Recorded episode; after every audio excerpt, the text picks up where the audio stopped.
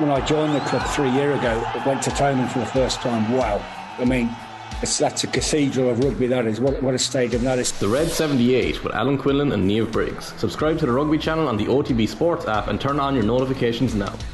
Yeah, welcome back to the show. Last weekend was possibly the most controversial in Formula One for reasons unattached to racing. A rocket attack by Houthi rebels seven miles from the track in Jeddah uh, caused talks after talks after talks on Friday evening before the end result being that there was a decision to continue racing. But that decision didn't exactly entirely go down well with all involved in the Formula One paddock. Uh, talking to us this evening about this and to look at the ramifications for last weekend is Rebecca Clancy, the motor racing correspondent for the Times. Rebecca, you're very welcome back to the show. Thank you for having me. Uh, anytime at all. Uh, first of all, what a weird weekend. It I, I it got the feeling that it almost it overshadowed pretty much everything that went on in terms of the race. What looked set up to be a, a pretty big weekend for Ferrari ended up being uh, another Max Verstappen victory. But events on Friday really superseded everything that went on because I, I was watching the news rolling in on Friday evening. I couldn't believe that. First of all, the attack was so close, and second of all there seemed to be such a relaxed atmosphere from Formula One organisers, from the likes of Stefano Domenicali, that they were just saying, oh, it's grand, we've got assurances that everything's going to be fine, we'll yeah. race on. How uncomfortable was it in and around the sport to continue on last weekend? Extremely uncomfortable. Um, this race will not be remembered for who won it, for any battles that happened on track. It will purely be remembered for that missile that was fired just east of the track, as you say, within 10 miles um, by Houthi rebels in Yemen. They claimed responsibility. Uh, about 25 minutes into first practice, it, it, was a bizarre sight to see the cars going around and then just a huge plume of black smoke in the distance. And there was even a point during that practice session where Max Verstappen asked if his car was burning. And he was asking what the smell was, but it was actually, you could smell the oil burning in the air that was drifting over the circuit. That's how close it was it was it was not a great look for F1 at all. If you uh, anyone uh, must really like F1, watch practice because uh, it's not very interesting normally. um, you could just see the cameras were zooming in closer and closer and closer on the cars and not paying any attention to the skyline. Um, and then, as you say, uh, then the meetings started happening. So Formula One were quick to react because, quite frankly, they had no other choice. Stefano Domenicali, the F1 CEO, he said uh, he called all of the team principals and all of the drivers into a meeting. The drivers made clear their feelings pretty quickly after the first practice session that they weren't very happy. Um, so they got called into this meeting. It delayed second practice by 15 minutes. Uh, second practice did go ahead in one of the most bizarre sights I think everyone will will ever know. Um, shortly after a missile attack, they were back on track as if nothing had happened. Um, and then there was a second emergency meeting after that practice session that was with all of the team bosses, the FIA, F1, there were local authorities involved, all 20 drivers were involved. The team principals came out of that meeting and said that the race was going ahead.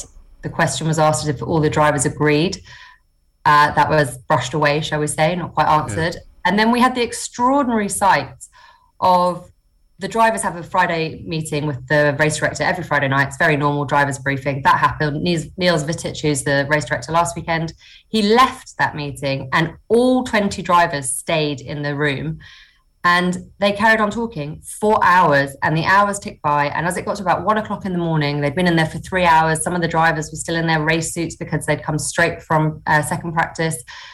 About one o'clock, Stefano Domenicali goes back into the room to try and convince them to race. And from what I understand, at about half one, so shortly after Stefano has actually left that room in the end, the drivers were unanimous that they were not racing that weekend. Then we saw the team principals going into the meeting, and the next thing we know, it's 2:30, and we're being told that racing will go ahead. So, what conversation happened with the team principals? Some of them have come out and said, "Well, we just gave them the assurances that we were given by the local authorities, which were that you know, the local authorities had their families there, no one was moving them away. So we're happy if they're happy. Um, there was a strange conversation happening about how the track was safe because Saudi Arabia had a really good anti missile system in place. Um, which I very much do not think is a good look for Formula One to be racing in places that is relying on anti missile systems to keep us safe. Uh, and so we just arrived on Saturday morning as if nothing had happened. Um, press conferences went ahead with the team principals. Then we had qualifying, and then we had the race as if as if it was all fine. But even when qualifying happened, you could still see the smoke in the distance on the Saturday afternoon, Saturday evening. Um, very bizarre, definitely, definitely overshadowed, overshadowed what was otherwise a very good race. Um, was it was it just purely based on the information that was being fed to the uh, team principals from both FIA, from from uh, Domenicali and, and, people in charge of Formula One, and then obviously the Saudi authorities that was informing the decision to keep going. And and how, like those arguments must have been pretty convincing if the drivers went from unanimously against racing to okay, I guess I guess we'll move on. Like from a personal point of view, like obviously I don't have the bravery to drive a car at 100 miles an hour around a track. Um, never mind the bravery to keep racing and keep uh, stay within seven miles of a rocket attack during a fairly uh, continuous and ongoing, uh, you know, a, a confrontation in terms of military between Saudi Arabia and Yemen, and being almost on the front line of that, being forced on the front line of that as they were they must have taken some convincing. And I'd, I'd, love to know what those conversations were and, and, whether we'll ever hear the full contents of them. Uh, you, you and me both, Richie. I'd love to know what was said because there was there were some claims about some bullying. There were some unfounded claims that the local authorities had said that they would make it difficult for anyone to leave. They said if any teams, there were reports that apparently if any teams left, the Saudis would block any freight trying to leave and head to Australia, which is the next race. I've spoken to several people about that. I'm told that that is not the case, but we won't ever actually know. And we're actually in a very strange position that the only people on the ground who knew what the security measures were were the F1 bosses, the FIA bosses, mm. the team principals, and the drivers. None of the information, none of the detail about how the track was being kept safe has actually been released, hasn't been given out. We still don't know.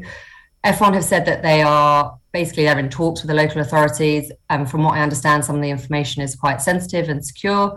And so they are trying to convince the local authorities to actually let them say something, which would be reassuring.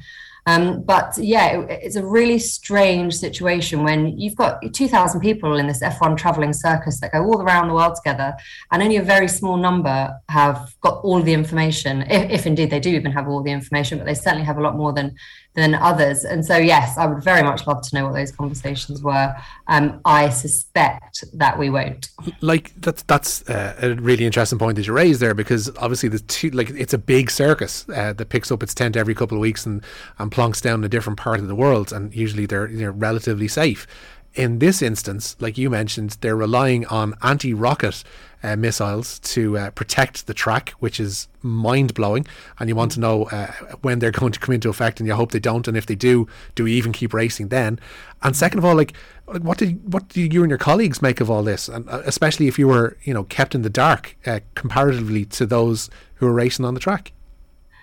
Well, it's a strange one because there was a couple of comments made by certain um, senior bosses saying, well, this is just the culture. So when we were in Bahrain for the first race of the season, That's nuts.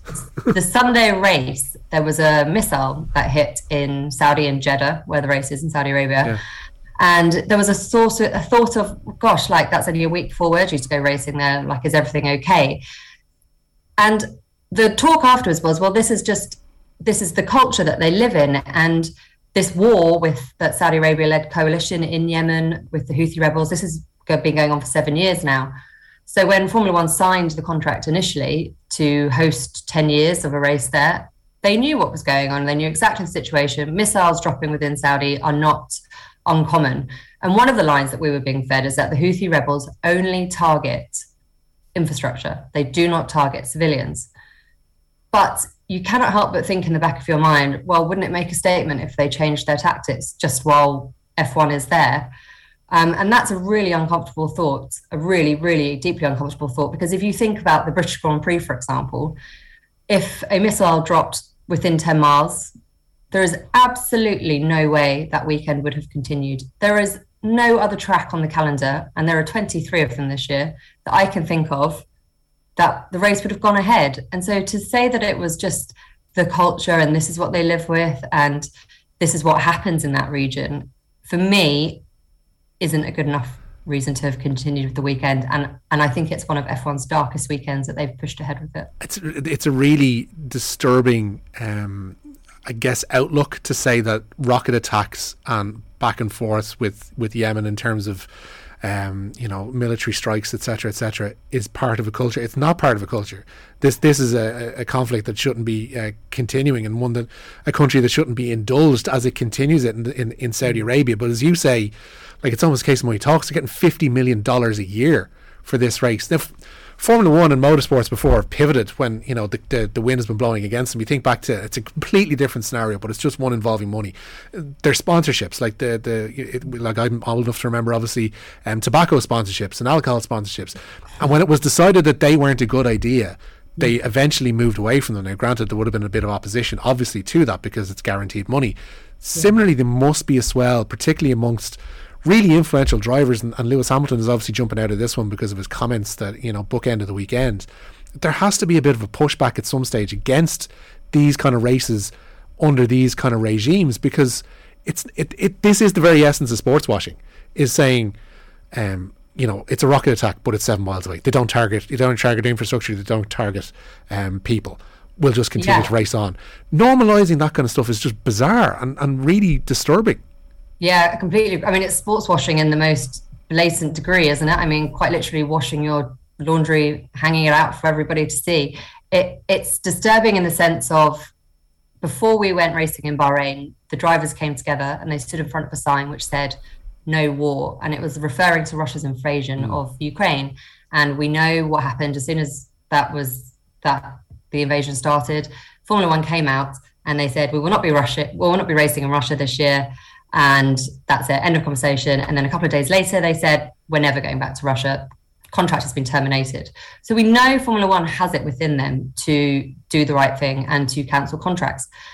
And then we have this bizarre moment where, sort of, I think it was even 10 days later, we are racing in what is effectively a war zone. And so you sort of think, well, does no war just come with an asterisk that's if it's in Europe and then we don't go ahead with it. But if it's in the Middle East and they're paying us 50 million a year, then perhaps we'll just make sure everything's okay. And you're right. The the drivers have come out now and they've they've made it quite clear that they want to have discussions about where we go racing in the future. They want to be part of F1's discussions. But I can absolutely say with fair amount of certainty that while they may be indulged mm. and their ideas may be listened to, F1 is going back to Saudi. I, I don't think there's any doubt about that, to be honest. Um, I wish I was wrong. I would love to be wrong. Um, but I think that they will continue because they keep peddling the line. And we get this with every sport. We get it with, you look at football going to Qatar this year. I mean, we, we go to Bahrain. Formula One's been there since 2004. Every single year, I write about human rights abuses. Um, so I'm not sure it is improving like they're saying. But sport peddles this line that because we're there, we can make a difference. We can we can enact change, we can move these societies forward, we can make them more Western, I suppose, in the way that they think about things, and we can make them more um, more about equality and more liberal, and so that they aren't executing 81 men in one day, which is what happened in Saudi earlier this month. And I don't think that's good enough. Uh, and I wrote about it at the time that the deal was announced, and I said it's a 10 year deal with Saudi, and I said that's fine if Formula One, if sport is making a difference, if it is opening up society and making it fairer for everybody. I think every contract in these places should come with a clause, a break clause, where I don't know how you measure it. People far cleverer than me can come up with that. But I think there should be some sort of break clause where you say, okay, we're not seeing the change that we expected. These are still the conversations that are going on. And because of that, we can no longer hold our sporting event in your country. And I think that's far more powerful than every year just promising that you're going to turn up and take the money. Would you feel comfortable covering a race there next year? yes, probably because all, well, there are two parts to this question. In terms of security, I probably would feel safe because um, I'm told it is a very good anti-missile system. Um, but I have other issues for why I don't feel very comfortable in the country. And uh, I, I, agree with Lewis Hamilton, as you, you, sort of mentioned, he bookended the weekend with his comments saying, and when we were there in December for the inaugural race, he said, I don't feel comfortable racing here. Um, I agree with him for all the same reasons. Uh, he said he, on the Friday before the before the, actually the missile struck, the driver spoke just before practice. He said he nothing had changed for him. The sentiment was the same.